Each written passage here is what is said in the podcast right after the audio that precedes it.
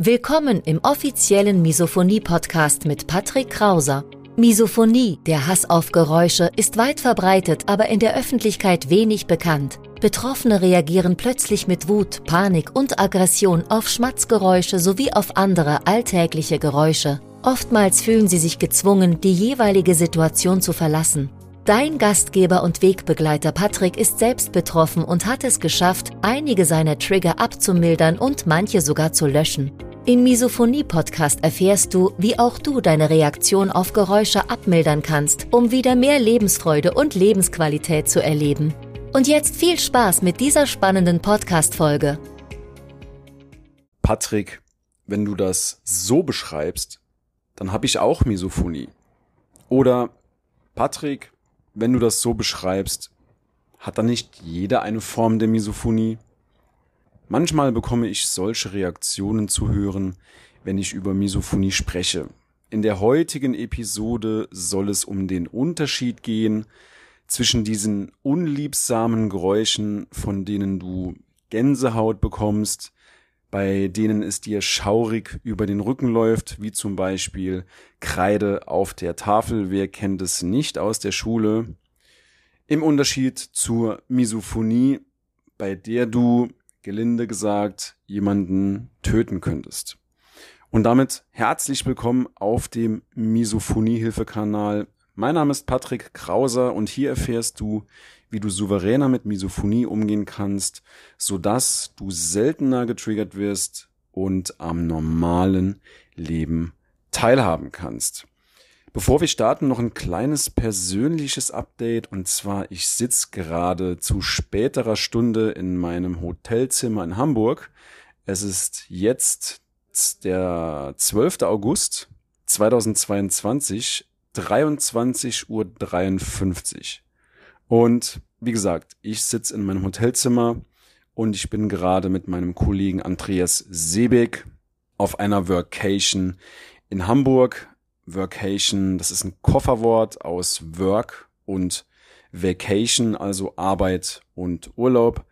Und wir haben uns getroffen und wir arbeiten gemeinsam an unserem Coaching-Programm Misophonie verlernen machen das Programm noch besser, sammeln unsere Erfahrungen und bringen das noch besser in das Programm ein, so dass Interessierte und unsere Teilnehmer eben noch besser davon profitieren. Und wir sind mittlerweile in der sechsten Schleife und auch die Inhalte in dem Mitglieder Mitgliederbereich, die werden immer besser. Und das wird, wie gesagt, jeden Zyklus besser, dieses Programm. Und wir gewinnen immer mehr Erkenntnisse, immer mehr Erfahrung und lassen die dann natürlich auch in die Programme mit einfließen.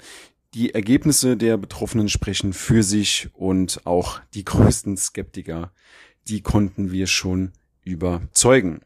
Nun gut, genug persönliches Update. Kommen wir zum heutigen, wie ich finde, sehr, sehr spannenden Thema. Und zwar Missverständnis im Hinblick auf die Misophonie. Aber bevor wir starten, noch ein ganz, ganz kurzer Exkurs in die Welt der Geräusche und vor allem, wie sie auf den menschlichen Körper wirken. Denn nicht nur Menschen mit Misophonie, nicht nur Misophonie-Betroffene reagieren körperlich und emotional auf Geräusche, denn wir alle, wir alle Menschen tun es. Wenn wir zum Beispiel eine gute Laune Musik hören, dann schüttet unser Körper Dopamin aus. Und gleiches passiert, wenn wir uns zum Beispiel bei TikTok, bei Instagram oder auch bei YouTube diese Kurzvideos anschauen. Wir werden regelrecht süchtig davon. Aber das habe ich schon mal in einem anderen Podcast thematisiert. Schau dir auch gerne mal dieses Video beziehungsweise diese Folge auf dem Kanal an. Müsste so eine der letzten drei oder vier Folgen gewesen sein. Aber schauen wir uns einmal weitere Beispiele für die Wirkung von Geräuschen auf den Körper an. Und zwar, du kennst sicher diese bekannte Violine in Horrorfilmen. Wenn wir diese Violine in gewissen Horrorfilmen aufnehmen, dann lässt die uns fürchten. Oder wenn wir zum Beispiel Partymusik hören, wir werden sofort gut gelaunt, wie zum Beispiel an dieser Stelle genannt Laila wer kennt diesen Party-Hit des Sommers 2022 nicht?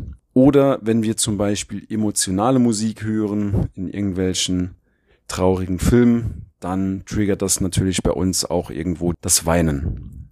Motivationsmusik in Videos als weiteres Beispiel, Trainingsmusik für bestimmte Workouts, für Trainingsworkouts, Meditationsmusik, die auf 432 Hertz komponiert ist, die noch effektiver beruhigen soll. Ein Beispiel hierzu findest du auch in der Videobeschreibung. Aber auch Musik in Geschäften soll zum Kauf verführen. Oder auch die beruhigende Wirkung vom Brummen einer Katze kann ich selbst bezeugen.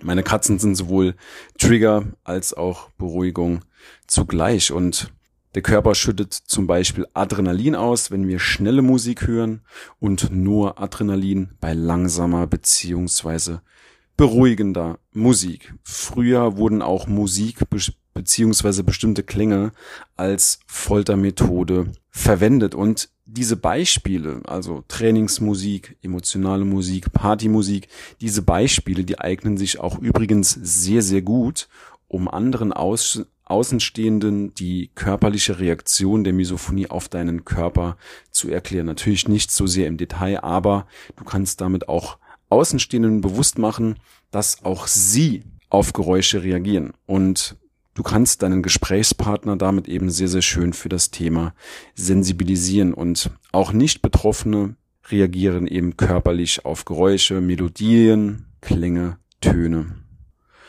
Oder auch zum Beispiel eben diese unliebsamen Geräusche wie zum Beispiel Kreide auf der Tafel oder auch wenn jemand mit seinem Messer über den Teller kratzt, um nur mal ein, zwei Beispiele zu nennen. Und unser Gehör ist im Prinzip der Zugang zu unserem Hirn. Es ist ein sehr, sehr wichtiges Instrument und hat uns natürlich auch in der Vergangenheit, in der Geschichte, den Fortbestand der Menschheit eben gesichert. Wir nehmen auch Gefahren über das Gehör wahr. Insofern sei deinem Gehör, auch wenn es dir manchmal eine Falle stellt, sieh es als wichtiges, überlebenswichtiges Organ an, mit dem du auch auf zum Beispiel heranfahrende Busse reagieren kannst. Also dein Gehör ist nicht per se schlecht, auch wenn sich mancher Misophoniker, mancher Betroffener eben auch mal wünschen würde, mal taub zu sein. Insofern sei deinem Gehör auch dankbar und kurz nochmal zusammengefasst, das gehört, jeder kennt die Auswirkung eben von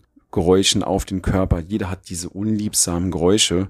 Und wenn ich über Misophonie spreche, dann werde ich eben hin und wieder missverstanden mit solchen Bemerkungen wie, ja, Patrick, wenn du das so beschreibst, dann habe ich auch, auch Misophonie oder hat dann nicht jeder eine Form der Misophonie. Und jetzt im nächsten Teil möchte ich gerne mal auf den Unterschied zwischen diesen unliebsamen Geräuschen, also Kreide an der Tafel beziehungsweise auch Messer auf dem Teller auf diesen Unterschied zur Misophonie eingehen. Und zwar habe ich dir fünf unterschiedliche Merkmale mitgebracht und die gehen wir jetzt mal zusammen durch. Unterschied Nummer eins ist die Art der Reaktion.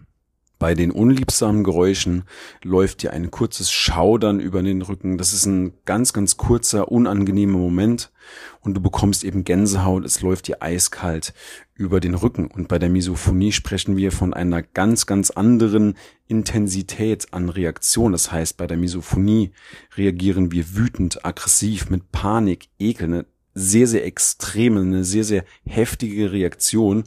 Und der Betroffene hat teilweise dann auch Mordgedanken. Man könnte wirklich andere, andere Menschen in diesem Moment einfach ums Eck bringen. Unterschied Nummer zwei, das Verhalten vor dem Geräusch. Bei diesen unliebsamen Geräuschen, Kreide auf der Tafel, du bist vorher nicht unbedingt nervös, dass es passiert, bevor das Geräusch überhaupt kommt. Und das ist eben genau der Unterschied bei der Misophonie, weil bei der Misophonie scannst du regelrecht deine Umgebung, wenn du ungeschützt bist. Du scannst deine Umgebung, du wirst nervös, du bekommst schweißnasse Hände und du bist eben komplett unkonzentriert. Rational denken ist teilweise kaum möglich. Unterschied Nummer drei, die Nachvollziehbarkeit. Und zwar bei den unliebsamen Geräuschen mit dem Messer über den Teller schrubben, das kann jeder nachvollziehen. Das ist ein sehr, sehr unangenehmer Moment, Gänsehautmoment. Aber bei der Misophonie wirklich zu wissen, wie es ist, wenn man getriggert wird, das können einfach nur Betroffene nachvollziehen. Unterschied Nummer vier, was die Misophonie mit deinem Sozialverhalten macht, beziehungsweise was das Geräusch an sich mit deinem Sozialverhalten macht. Bei den unliebsamen Geräuschen, sie, sie wirken sich nicht direkt auf dein Sozialverhalten aus. Du isolierst dich nicht, du bekommst dadurch keinen Streit mit deinen Familien. Und das sieht bei der Misophonie ganz, ganz anders aus. Man isoliert sich, Beziehungen gehen unter Umständen in die Brüche, im schlimmsten Falle vereinsamt man. Und die Lösung bei Misophonie ist etwas umfangreicher als bei den unliebsamen Geräuschen, weil sie auch eben mehr Auswirkungen auf dein Sozialverhalten hat, auf deine Beziehungen, die du führst, allgemein auf deinen Alltag. Mal noch ganz kurz zusammengefasst, alles, was bei der Misophonie hilft. Auch das habe ich mal in einem vorigen Video thematisiert. Die drei wesentlichen Schlüssel. Ich will es nochmal ganz kurz zusammenfassen.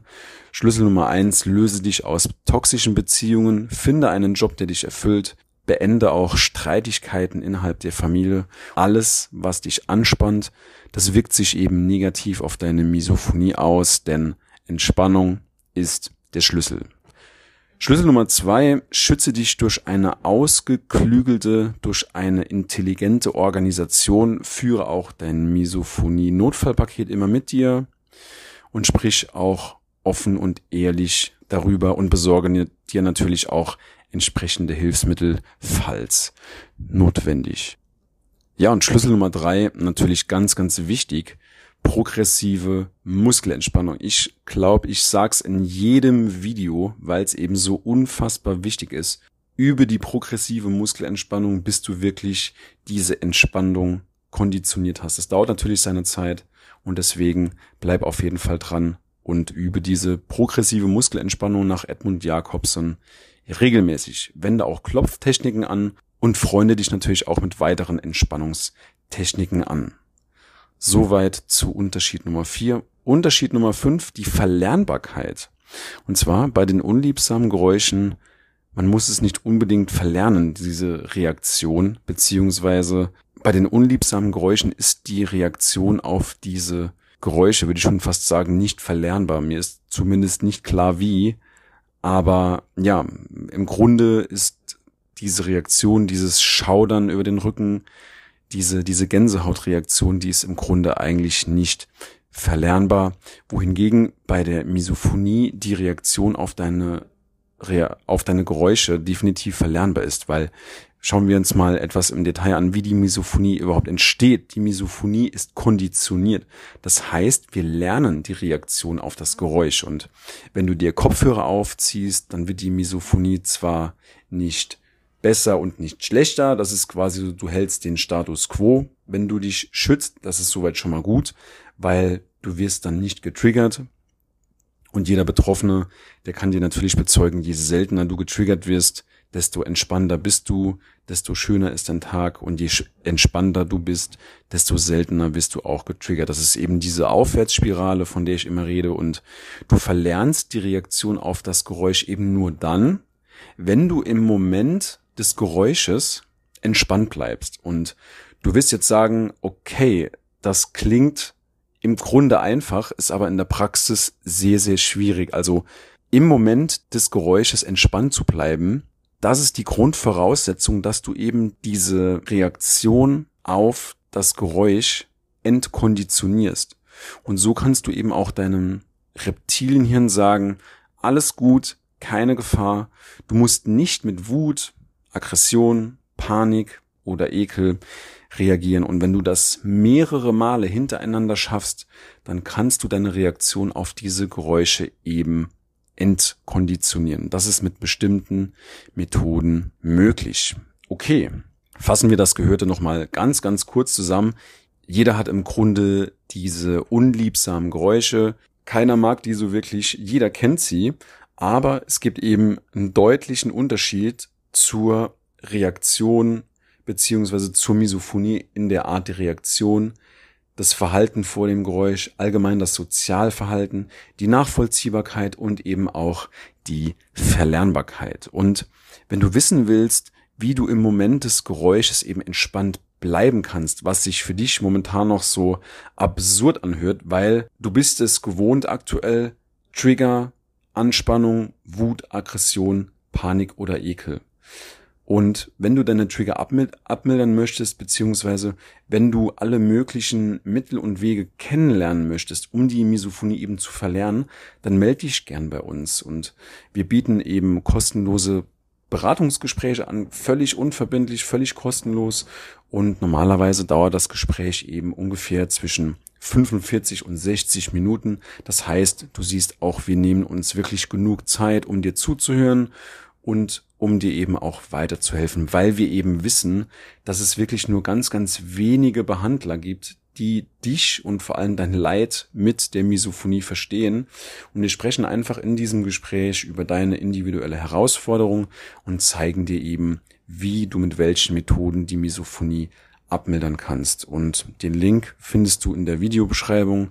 Ich wünsche dir auf jeden Fall weiterhin alles Gute. Wir hören uns in der nächsten Episode wieder und bis dahin weniger Trigger und mehr Leben.